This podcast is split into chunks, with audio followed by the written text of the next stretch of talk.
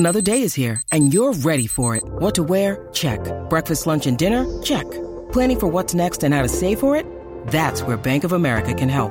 For your financial to-dos, Bank of America has experts ready to help get you closer to your goals.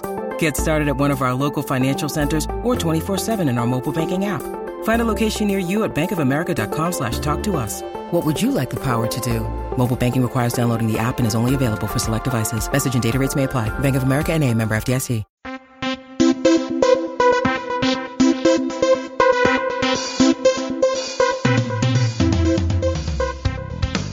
Welcome to the Team Selection Podcast on the AFL Ratings Network. My name is Pete, and I go by the name of AFL Ratings Pete on Twitter. Welcome to co-host and seven purse, Ryan Daniels. G'day, Pete. How you going? We are heading into round three, so let's hit on the Friday night game to start with. So no Mason Cox, and it could be for a couple of weeks at least, and that should be good for Darcy Cameron. And while on the Richmond versus Collingwood game, no Dusty, no Jacob Hopper, Nathan Bourne suspended for a few weeks, and Jaden Short is sidelined. So plenty of changes right there that could assist fantasy teams. Yeah, a bit to unpack there, isn't there? And I mean, Cameron sort of last week exploded a bit, and we thought, oh, okay, here we go. It's kind of frustrating in a way, I think, because a lot of us wanted to start with him in the preseason, but many didn't because of a number of reasons. The Mason Cox thing was sort of hanging over him, and there was other options that popped up, and his scoring wasn't amazing in the preseason. But, geez, he was good last week, and now he's got this clear runway. I'm expecting him to go pretty big, although Nank's a pretty good matchup for him too. And the Tigers is, you know, they're a bit scattered. I mean, it's interesting to me now because you'd assume that Taranto just gets an even bigger slice. And then it's guys like Liam Baker and guys like Dan Rioli, and they're sort of, you know, they're other ball users. They're going to have to come into play. I really don't know what to make of that Richmond side with so many guys coming out. The one on Collingwood I want to mention is I heard during the week that Tom Mitchell's had a back injury to start the season, just a really back, and it's sort of just been bothering him. So it'd be interesting to see if that helps his scoring the more it eases off. Because I don't think it's something he's going to have to miss time for, but it's something that has hindered him a little bit. So I would assume that at some point he's going to feel a bit better, and that might help him. Yeah, certainly noteworthy on Tom Mitchell there. But for the Tigers, you probably expect to see Trent Cotchin in there a little bit more, Shai Bolton in there a little bit more, and Jack Ross in there as well. So definitely some moving pieces in that game for both teams. So let's switch on to the Saturday games. So let's hit on Carlton versus GWS. So Matt Kennedy misses, and it's pretty much a straight swap for George Hewitt, who is apparently going to wear a glove in that game with his hand injury. And for the Giants, we've got Josh Kelly and Lockie Whitfield returning from concussion protocol. Yeah, so everything sort of goes a bit back to normal for GWS. So we're a bit all over the shop last week. Tom Green was sort of the lone man in the middle there. And I think those guys being back will help Tom Green too, because he didn't get a tag last week, Tom, with Ruben Jinby, but it was fairly close attention. And with Kelly back in the side, he sort of draws a bit of that attention away as well. So really good for GWS. I'm still not really sure what to make of their backline. Like with Isaac Cummings, his scoring's not great. Whitfield, we only got sort of one game out of him. We don't really know where he's going to be. So I'm fascinated to see what GWS look like this weekend. And as you say, Carlton to me is just a Kennedy role just replaced by Hewitt. So he'll probably score pretty well.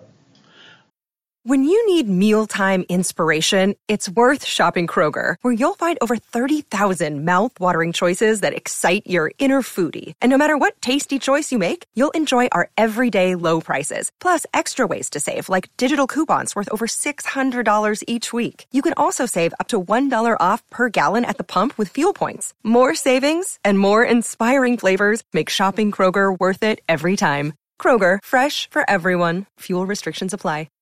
Onto the game previous there, so Harry Morrison and Jack Scrimshaw come in for the Hawks, just a couple of notables there from a fantasy perspective, and Will Phillips replaces Jai Simpkin, who is suspended. Yeah, great to see Phillips get a go, a bit late for us all now, although some probably still have him stuck on their bench somewhere, so hopefully he can get a clean run at it. And I was fascinated as to see why Scrimshaw wasn't in that team, and I read today that Mitchell said that he'd had a quad injury and he'd been in hospital with an illness or something. So that makes a bit of sense, because I was surprised that he wasn't in their best 22. for people who have been hanging on to him in draft leagues, good patience, and he replaces Lockie Bramble, who had been scoring pretty well, but I think Scrimshaw is the superior player.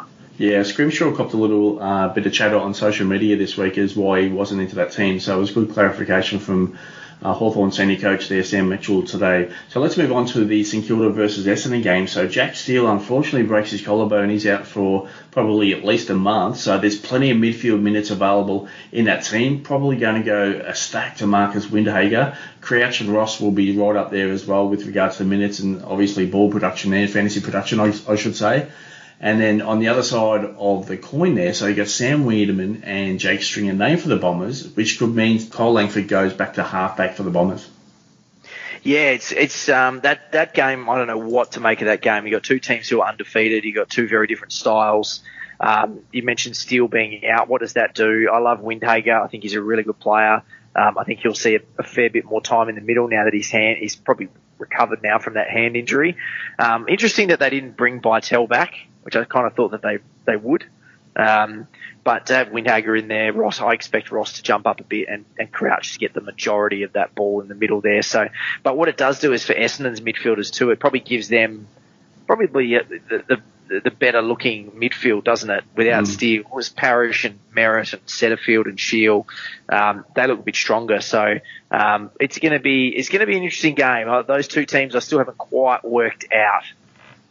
I did have a bit of a look at Windhager in Classic this week, so it's a mid-price option. So it's going to be interesting to see how Ross Lyon uses him in that midfield, because it's not as if he's coming in as the fourth mid, so he's pretty much should be part of the high usage type mid. So does he make him a ball winner type? And you know, on the other side of the coin now, specifically for this matchup, you've got Zach Merritt, you've got Darcy Parrish. I don't think Will Setterfield would get a tag, but it wouldn't surprise me, like Ross Lyon, just to knock out like a bigger body, but then you got Merritt and Parrish who can beat you as well. So interested to see what Ross Lyon does with that midfield usage and any type of tag. But you know, their structure has been actually quite excellent in the first two games, Ryan. Yeah, I agree. I think I really liked what they've been doing, St Kilda, and you know, I've sort of made a couple of comments that they've been a bit boring, and they have to a degree, but you know, winning isn't boring at all if you're a St Kilda fan. And I do think that Windhager will basically tag Merritt. I think I'd be worried about that one if I was a Merritt owner, so just beware. On to the showdown, so Adelaide versus Port Adelaide on Saturday night. So Mitch Georgiadis out of that team, which is quite interesting from an off-season trade scenario potential. And then on the other side of the coin, so there's some few changes here, but the notable one here is Harry Schoenberg misses for Adelaide. Yeah, and he got dropped, I believe. Is that right? I believe so. Yeah, which is interesting. I mean, I think we've all thought that Schoenberg at some point was going to be a really high-end or in a medium to high-end midfielder. I really like him, but he never seems to be able to get a really clean run on it and a really good run of form for any extended period. So that's a fascinating one there for me. You mentioned Georgiades. I've got a big watch on Georgiades. If he's not in that team and he's not in Port Adelaide's best team, then you know, I think he's got too much talent to be doing that. So I'd be a watch this space. He's a WA boy. We'll see what happens there, Pete. But the showdowns are always hard-fought, tough games. I'm not sure what the numbers stack up as in terms of, like, do they produce high fantasy scoring games? But typically games like that don't. So I don't know if I'd be making any captaincy choices from Port Adelaide or Adelaide this week. Yeah, pretty much a lockdown game, I would presume, from both teams, unless there's a bit of a blowout scenario. But, yeah, cracking games, showdowns, always enjoy watching those, that's for sure. So let's click over to the Sunday game. Just some notes here as teams are extended benches at this point. So Tom Stewart named for Geelong, which is quite interesting after, you know, an early potential return from a knee injury. And it's baby watch for Jeremy Cameron, Ryan. So no baby as yet as far as what I know. So there's, you know, if Jeremy Cameron was suggested to leave the game a couple of weeks ago at halftime, you've got to imagine that he's not getting in on playing to the Gold Coast, and especially when his partner's baby is now overdue. So, and then the other thing is that Chris Scott in his presser mentioned today that, you know, expect, you know, the team that he's going to name on Thursday, expect several changes. So that's certainly a big watch, that whole Geelong team and lineup for Sunday. That's a good point on Jeremy Cameron's baby. We all kind of forgot about it after that first game, didn't we?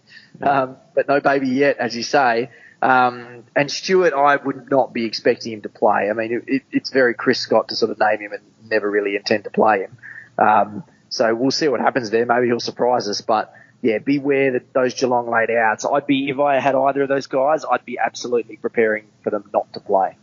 Yeah, Chris Scott did the hard sell on Tom Stewart today, so I'm not really believing that. But, you know, he has surprised before, so let's wait and see how that flushes out. And I'd probably pretty much go to, you know, final teams and actually when they walk on the ground on Sunday to legitimise what he's saying.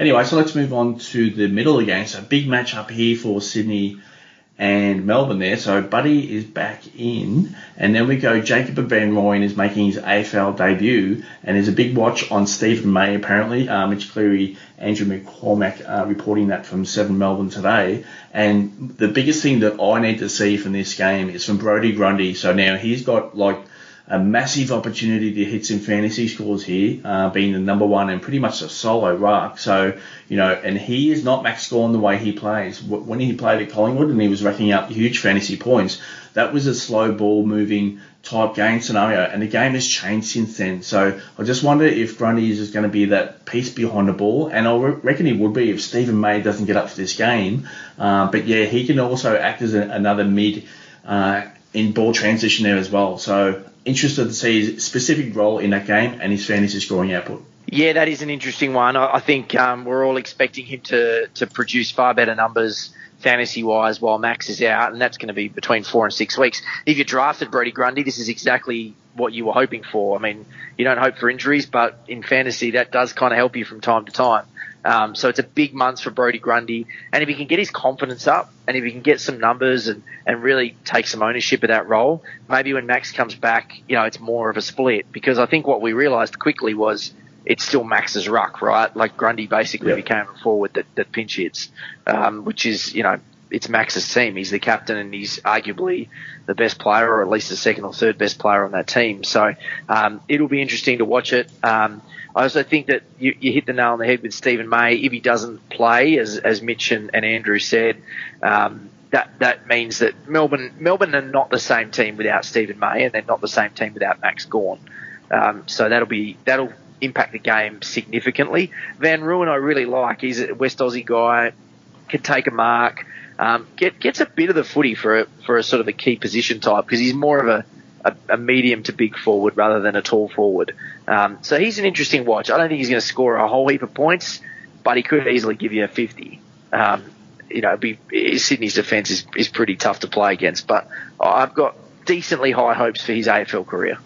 Now for the final game of the round, and this is one I'm really looking forward to, because Fremantle 0-2, they probably desperately need this win. They can't go 0-3 to start the season, especially when they're trying to chase the premiership. So Nat Fyfe misses this game. What else are we expecting in regards to team selection, Ryan? Yeah, well, Freo's named Nathan O'Driscoll as one of their inclusions. Now, he's in their best team for sure. He's been a little banged up over pre-season, so he's played a little bit of waffle practice match. I'd expect him to get into that team and give them some really nice run and carry on the wing. He's a pretty good user of the footy. He's excellent around goals. He loves a goal from anywhere within 60 metres. He can have a crack. So that's a good addition for them. Brandon Walker was the other one they named. He's a lockdown small defender, but does, you know, give them a little bit of pace.